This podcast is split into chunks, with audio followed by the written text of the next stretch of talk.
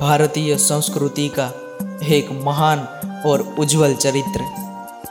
जो अपने आप में पूर्ण पुरुषोत्तम है, वो आज भी वैसे ही ज़िंदा है जैसे वो बरसों पहले था। वो आज भी हर दिल में दीप्तमान है। सभी के मन को हर लेने वाला वो मनोहर और कोई नहीं, नंदलाल, गोपाल, श्री कृष्ण है। जिसने बचपन जिया तो ऐसे जिया कि आज भी सारी माएँ अपने बेटों को कान्हा कह के बुलाती हैं। वो अद्भुत, जिसका जन्म भी किसी और की कोख में हुआ और वो पला बड़ा भी किसी और की गोद में। जैसा तुम्हारा मेरा था, ऐसा बचपन नहीं था उसका, क्योंकि वो हम सबसे अलग, अनोखा, निराला था। भले ही वो दिखता हम सब जैसा, पर उसके चेहरे की चमक सूरज को भी फीका कर दे। वो जो मुस्कुरा दे तो हवा में प्रेम की खुशबू फैल जाए। हर आँखों में उसका चेहरा बसता था, उसे देखने को हर दिल तरसता था। वो बसा है सब में एक समान सा। माथे पे उसके रहता मोर पीछ अधरों पर बांसुरी का सुर जो कर दे सभी को विस्मित।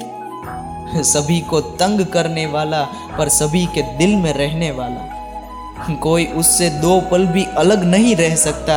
ना जाए वो एक दिन भी कोई घर तो किसी घर में यहाँ चूल्हा नहीं जलता।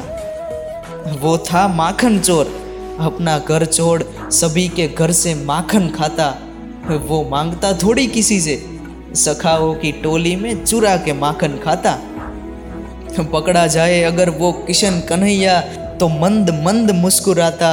बाद में बतलाता कि मैया माखन नहीं देती, इसलिए मैं चुरा के माखन खाता। फिर तो क्या? पहुँचती सारी ग्वाली ने यशोदा के घर और गुस्सा होकर बताती, तुम हमारे कान्हा का ध्यान नहीं रखती? बेचारा सूख के बेहाल हो गया है। देखो तो सही, ये कितना कमज़ोर हो गया है। माँ यशोदा भी गुस्सा होकर कहती तुम सारी ग्वाली ने पहले तो मुझी से कान्हा की फरियाद करती और बाद में मुझी से आके कहती कि मैं अपने लाल का ध्यान नहीं रखती? हम्म, जाओ तुम सब झूठी हो। और बाद में वो कान्हा को बुलाती और कहती क्यों रे कान्हा? मैं तुम्हें माखन नहीं देती क्या? जो तू दूसरों के घर से माखन चुरा के खाता है हमारे यहाँ क्या माखन की कमी है? अगली बार जो तूने ऐसा किया तो मैं तुझे खूब पीटूँगी। और वही माँ, जब घर लौटने में दो पल की भी देरी हो जाए उसे तो पूरा घर सर पे उठाती। कहाँ है मेरा लाल? वो भूखा होगा, कहाँ होगा? मैंने उसे बेहद डांटा, कहीं वो मुझसे नाराज़ तो नहीं हो गया होगा? बस ऐसे ही वो सभी के आँखों का तारा था। बेटा भले ही यशोदा का था पर सभी को लगता हमारा था। उसके जागने से पहले सूरज कभी नहीं उगता और उसके सोने तक चंद्रमा अपनी चांदनी हर रोज बिखेरता। गोकुल की गलियाँ उसके आने से खिल उठती, जहाँ वो रुक जाए, बहारे वहीं खिल उठती।